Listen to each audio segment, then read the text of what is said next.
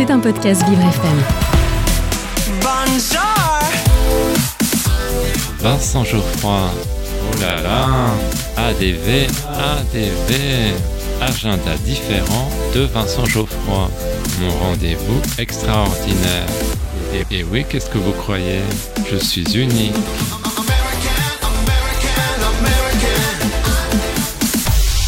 J'ai un secret pour vous. Aujourd'hui, dans mon agenda différent, je vous parle du livre 10, L'Afro-Carnaval des animaux. Mais chut, ne le répétez à personne. Il s'agit d'un conte musical, et plus précisément d'une version moderne et africaine, Carnaval des animaux de Camille Saint-Saëns. Dans le CD, il y a une part de narration grâce à Soro Solo, mais celle-ci est entrecoupée de musique.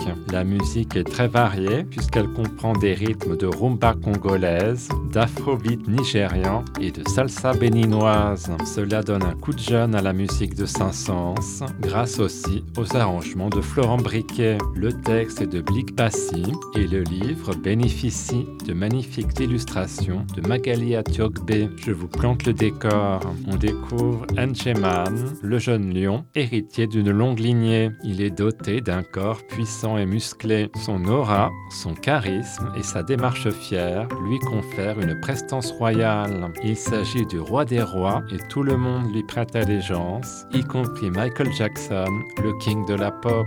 Mais les animaux de la savane vont exiger des élections démocratiques. La jument poisson Mamiwata, reine de la terre et mer, va s'imposer dans le débat et prôner l'amour. Le jeune lion a un rival, Enjok, l'éléphant. Quant aux poissons, les Chobi, ils ont préparé une véritable chorégraphie. Tous les animaux finiront par vivre dans le dialogue et le respect de la nature, dans un carnaval promis par le titre. Les enfants seront sous le charme, mais les parents seront aussi séduits. L'Afro-Carnaval des animaux est paru chez le label dans la forêt. Maintenant que vous connaissez mon petit secret, je vous laisse. Je pars chez le coiffeur faire un brushing.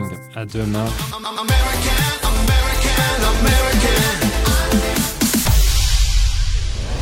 C'était un podcast Vivre FM.